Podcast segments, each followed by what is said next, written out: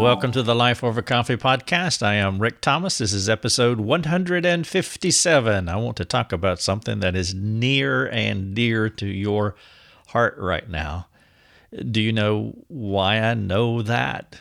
It's because you love somebody, you care about somebody. You probably have several people that you care about, and they are not changing yet they have an issue. They have something that you see in their lives and it's not being rectified, and you love them, you care for them, and you want them to change. You want them to have what you have. You want them to have peace. You want them to have a good relationship with God. You want them to spend eternity in heaven.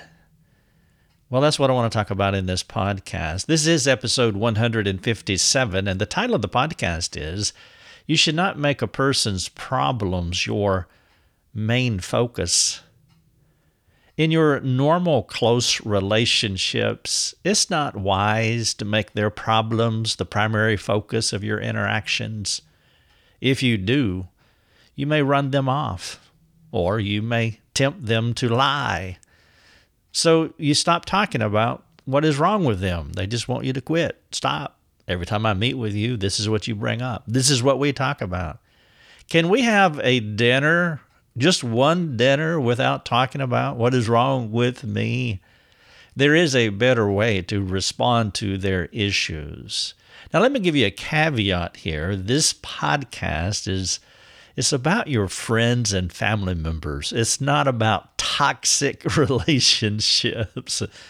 I'm sure you have some of those people in your life as well. I'm talking about people that you genuinely love, you want to be around. You want to be around them right now, forever, for the rest of your life, and you want to be around them in heaven as well, not the not the toxic people. I'm talking about folks you genuinely love and they care for you and you want to see them change. That's why I'd say it, it, it's not only your friends, but it's probably your family members because we want to see our family members change. If you want to read my show notes, you're welcome to do that. This is episode 157. The title of it is You Should Not Make a Person's Problems Your Main Focus. I'm doing this podcast because this issue comes up all the time. A lot of people that come to our forum, for example, they're asking this question. I have a friend, I have a family member that I love, and they're stuck in this sin, and I want to see them change. That's a very caring thing to do. I, I hope I would not have to do a podcast on a person who unloves a family member or unloves a friend and really doesn't care what they are doing. No, we don't do that podcast because we're Christians. God is love and we are loving. What we tend to do is overlove, overcare, over worry. We're over anxious, and sometimes we can press a little too hard when it comes to those that are close to us. When it comes to the problems that I see in the folks who are close to me, honestly, I am more passive than aggressive on those issues. Now, there are people who come to me on our forums, they come to our team, they come for help, they're asking questions, and I give them directive counsel for the most part. That is how I that is not how I relate to my closest friends. You listen to our podcast, you listen to or read our articles and and I've heard this many times. It's really directive. it's hard sometimes. It's clear. Well, yeah, that's another context. But that's not how I relate to the people who are really close to me. Counseling situations are similar to the forum context. When people come to me on the forum, when people come to me in counseling, they're looking for clear, directive, get to the point, get in my face answers, because it's the seeker who is seeking help. And they don't expect me, and they wouldn't expect you to beat around the bush with them, him hawing around and never getting to the point. No, they come for that. Now, if you have a family member or a close friend who comes to you and says, I'm struggling with this and I want you to get up in my business, well, then don't be passive. Yeah, meet them where they are and get up in their business and give them some directive care. Now, that's what counseling is. A person comes to me for counseling for two hours, and they don't want me to waste their time him hawing around. But the way that I live my life with friends and family, honestly, is more passive. As in, I don't press Christ on people. I do not ignore their problems because that would be unloving. But I also don't try to force righteousness on them since I'm not the one who grants repentance. It's important for it's important for us to know this, not just know it, not just understand it, but to apply it in our lives. In 2 Timothy chapter 2, it talks about God granting repentance, and in context, it talks about us being gentle and not quarreling with people. It is God that turns the light on. It is God, He's the one that says, Come out of darkness. He's the one that raises us from the dead and sets us upon a rock. We don't do that. A parallel verse could be 1 Corinthians 3 6, where Paul said that he planted and Apollos watered and reminded us that it's God who gives the increase. And so you don't want to ignore their problems. Oh, don't do that. Don't be weak in your faith. Don't be trembling in fear. Speak the truth in love. Don't ignore. You know, the biblical word for apathy, because apathy is not really a Bible word, but if you take apathy and you situate it in Scripture, what apathy is biblically is hate there's either love or hate, and apathy doesn't fit within the love construct. If you're apathetic, you're unloving, you're ignoring, you just don't care, and that would fit within the hate construct. And so we don't ignore problems because it is unloving or hateful. But the other side of the spectrum is just trying to force a righteousness on another individual when you are not the person that grants repentance, and neither am I. Now, there are many angles to this sanctification dilemma among friends and family. For example, it depends on what they know about God, Christ, redemption, heaven, hell, and the need for salvation. If they don't know those things, you want to teach them about God, Christ, redemption, heaven, and hell, and the need for salvation. But if they understand the problem, which is their sin, and if they understand the solution, Jesus Christ, then don't keep sounding the horn for them to change every time that you see them, always pressing the point. I've seen too many people, for example, make a profession of faith. So their family would stop talking to them about salvation people will pray the prayer and, quote, ask Jesus into their hearts because, well, that's what grandma wants. And grandma's not going to stop this. And so I'm going to do it. I've also seen this manipulated in church meetings as well. Every Sunday we have this call, and people are looking at me, thinking about me, and well, I'm just going to go and do it. And I have talked to scores of people who have made a profession of faith as a child, but it was more peer pressure related, more fear of man related than a genuine possession of Christ. I've seen other individuals avoid the person who keeps pressing the issue. Or they tell them what they want to hear, like they make a profession of faith, so that they will let them go. And if your relationships become more about avoidance, well, you know, maybe you just need to pump the brakes just a little bit. In fact, I would do more than that. I would encourage you, appeal to you to be a good sovereigntist. God rules, God is in control. Rest in God's sovereignty, rest in His rulership. I typically take the position of a sovereigntist. I believe God will do what is right. For example, I rarely worry about a person's salvation, even if that person or persons are my children. I honestly don't. their knowledge and acceptance of Christ is not a pressure point in our relationship because, well, Rick and Lucia don't make it a pressure point. Oh, we have, again, we haven't been passive. We have taught them about God. We've taught them about Christ, redemption, heaven and hell, and the need for salvation. But it's not a pressure point in our relationship. You see, passivity does not mean that I never say anything to those whom I love. When I say that you should be passive or more passive in those relationships, I'm not saying that you put duct tape on your mouth and you never say anything. Because there are two ditches in view here. In one ditch is a lack of courage and a lack of love that keeps you from speaking the truth in love. And then in the other ditch is the mini Messiah who seeks to get a person to change by always talking about it. Now, every relationship that you have, those that you love and you really care about, those who are closest to you, you'll have to determine. You see, there's wisdom between the two ditches, and each one of those relationships are different. And so you don't want to fall into one ditch of never saying anything, and you don't want to become a mini Messiah where really change is on you and you got to get them to change and you keep pressing the issue, threatening them, manipulating them, always talking about it. Somewhere in the middle is wisdom.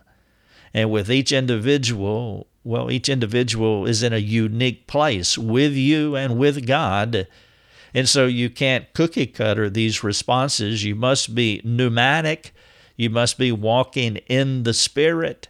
And so you ask God to give you the wisdom how to stay between the two ditches of passivity and over aggression. And God will give you that wisdom if you ask, if you ask him for it, as he tells us in James chapter 1. I have shared Christ with my children. I have not been passive to the point of of gagging myself. We don't we don't do that. They know what Rick and Lucia, they know what their parents believe. We do not, we have not avoided their need for Jesus.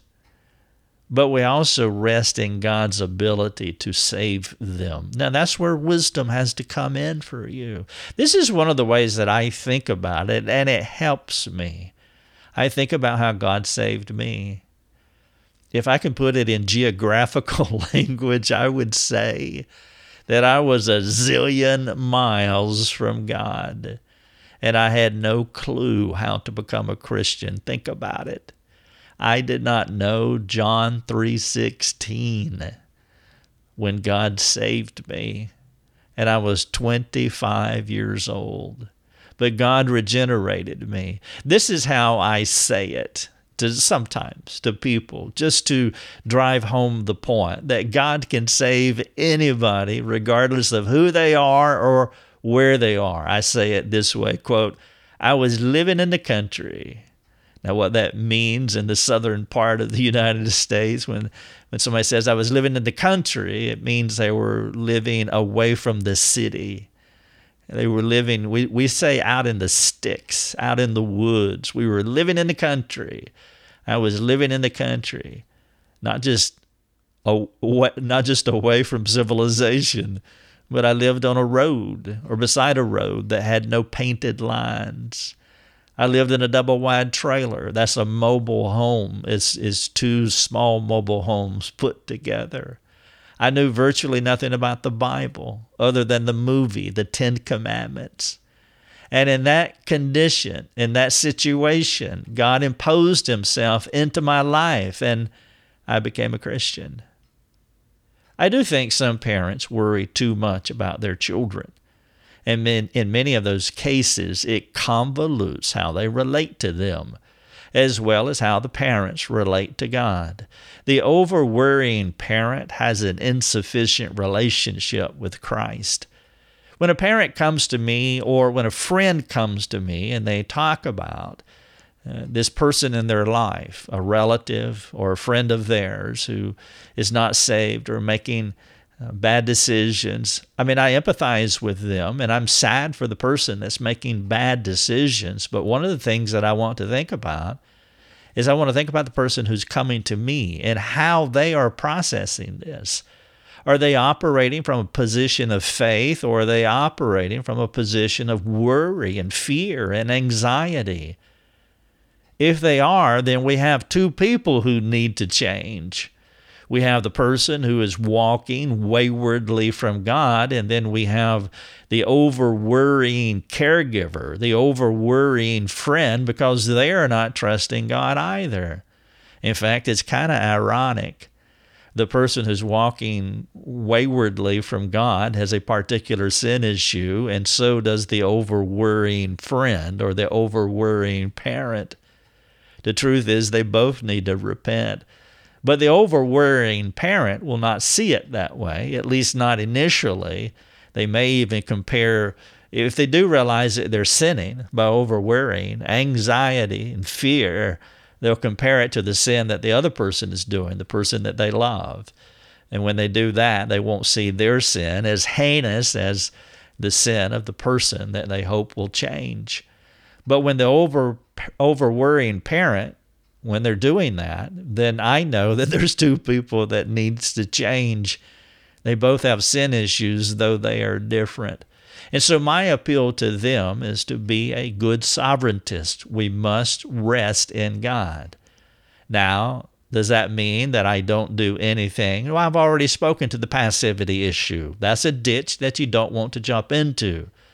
But as I already said, our tendency, loving people, the tendency of loving people is not to be passive.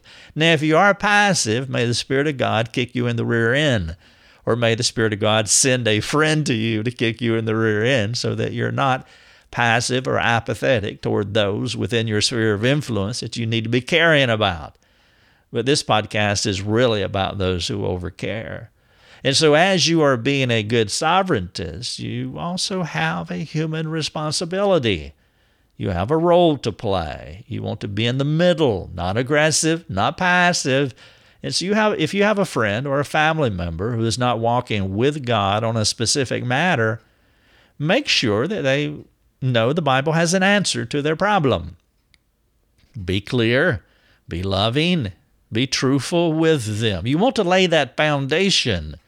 I mean, if you said nothing, then, well, faith comes by hearing, and hearing by the Word of God. You want to reveal revelation to them. Revelation meaning God's specific revelation, His Word, His Bible. And so you want to make sure that they know the truth, and then you can trust God that, that they will respond to that truth at some point in the future. Now, you don't want to keep hammering that truth like a hammer on a nail because that would really be problematic and it will it'll end up hindering the very thing that you want to do help them to change because you'll damage your relationship with them if you keep harping on it. And so, after you are clear and loving and truthful with them by letting them know that the Bible has an answer for whatever the issue is that they're going through, one of the best things that you can do is seek other contexts and opportunities to be their friend. Don't make your relationship contingent on them getting right with God. Remember that, remember that God loved you while you were a sinner. Yes, He did. God was very patient, and that's one of the things that you want to do with them. Now, of course, I'm not talking about a sinful lifestyle like adultery or abuse, where your soul care needs to needs to be uh, more aggressive, and it needs your intervention. You don't let sins like that go. You want to jump in on the matter quickly and without reservation. But that's not what I'm talking about here. You never let the long term detrimental sins continue without imposing yourself into the situation. But most of the sins that we have are personal, in, internal struggles that are unique to the individual that the person that, that who that person is. And what they need the most is a loving friend who will walk with them through their challenges. You can engage them in these various contexts about their need to change as the spirit leads but the majority of your time should be relating to them as you ask God to help you to solidify your relationship with them And one of the main reasons for interacting with them in other contexts, in other situations, is because you're trying to build a strong relational bridge with this person so that you can carry future truth to him.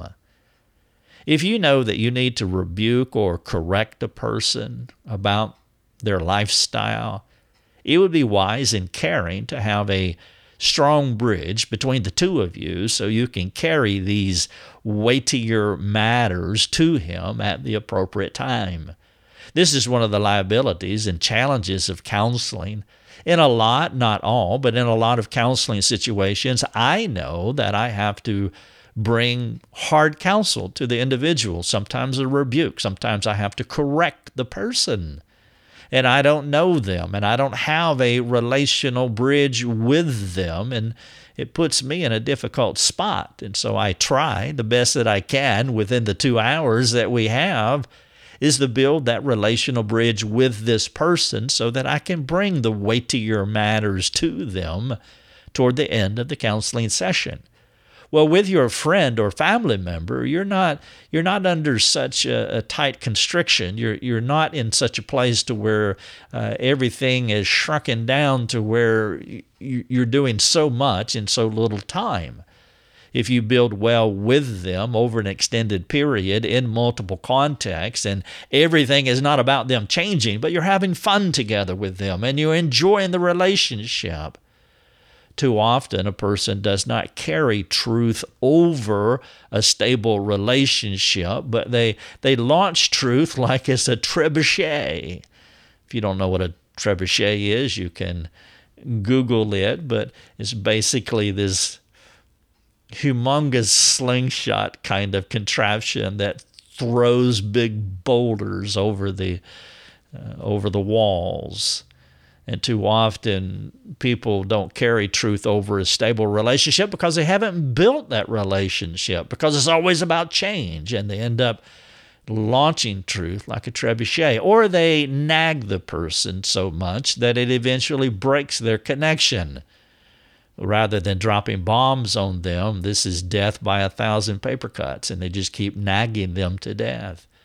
And so you want to make sure that they understand what the problem is and what the solution is. And then you want to build many other contexts where you're relating with this person and it's not about change. Imagine if you, every time you met with someone, I mean, turn it on you.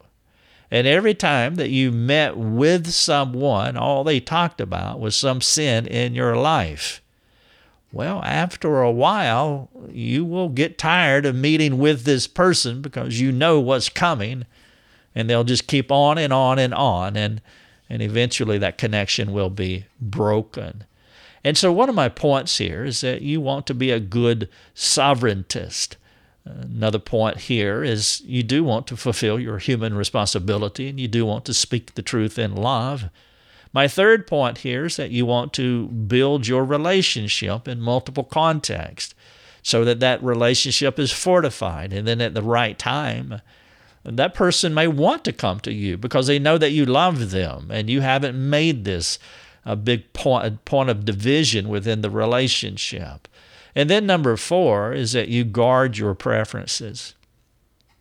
You must not map your preferences or your timeline over a person, expecting them to think like you, your preferences, and to change like you at this moment. People don't change that way. Sometimes I say it like this the things that you've learned over 20 and 30 and 40 years of living and failing, especially all of you who are over 40 the things that you have learned in 40 years of trial and error. Don't map it over uh, someone else and expect them to change in six days, six weeks, six months, or even six years. People don't change that way. It is wiser to invest in the relationship, overlooking as much as you can while building for a day when the relationship is strong and it's ready for you to speak into this, and you'll know it's ready because the person wants to talk to you. because they know you will listen and you'll not try to make them meet your agenda because you're not mapping your preferences over them. Now, again, I said earlier, let me say it again that if this is some detrimental, consequential sin that you need to engage right now, you do that. But I'm talking about these long term personal struggles that people have that you want to see them changed, become unhooked from, and that may include salvation as well. You want to be careful that you're not forcing your preferences and your timeline over the person. The way that we do this with our children is by making our conversations mostly about what they want to talk about rather than what we want to say. Are you a Christian, for example? Or why don't you? You know, and then fill in the blank, whatever that may be. We make most of our conversation about what they want to talk about, and we engage them according to how they want to talk. Many parents make this mistake of mapping their preferences and timelines over their children. It becomes all about the parents' preferences, desires, wishes, and fears, which can manipulate the child to bend to the parents' preferences because honestly, it just becomes the path of least resistance for the child. And what you'll have is outside conformity, meaning behavioristically, they have conformed to your preferences but internally they really haven't changed because they haven't been heard, they haven't been understood, and they feel more coerced and manipulated. And that kind of relational dynamic is not good. This is episode 157. You should not make a person's problems your main focus. You don't want to be problem centered, you want to be God centered. Here are a few things for you to think about as I wrap up this podcast. Now, let me restate again that this podcast is about your friends and family members, not toxic relationships. But I'm talking about folks you genuinely love and they care for you and you want to see them change. They want to be with you, you want to be with them.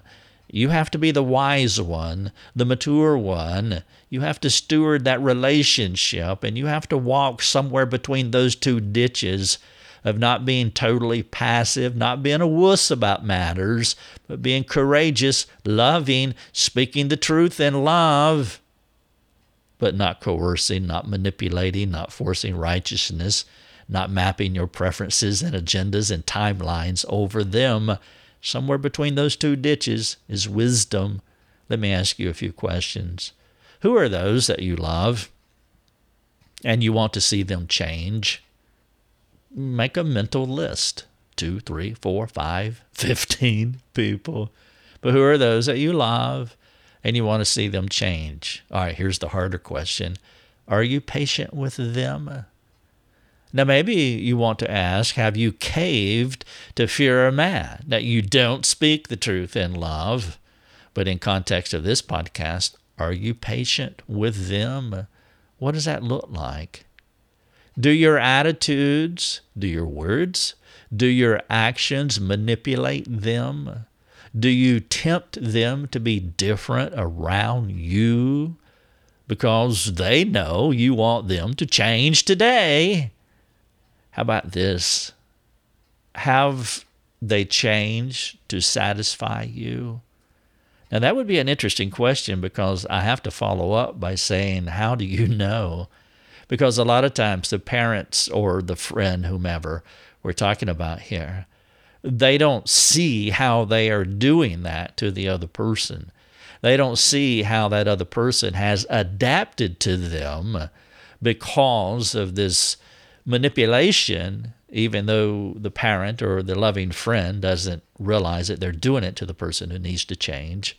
So, have they changed to satisfy you? And how do you know? And then finally, do you know how to determine what to overlook and what to make a sticking point in your relationship? What am I to overlook? What should be a point of contention? How do I know? This is episode 157. If you want to talk, let me know. Thank you so much for listening. You have been listening to Life Over Coffee with Rick Thomas. If you have a question for Rick, you can let him know by sending him a note through his website, rickthomas.net. That's rickthomas.net. Thanks for listening. Enjoy your coffee.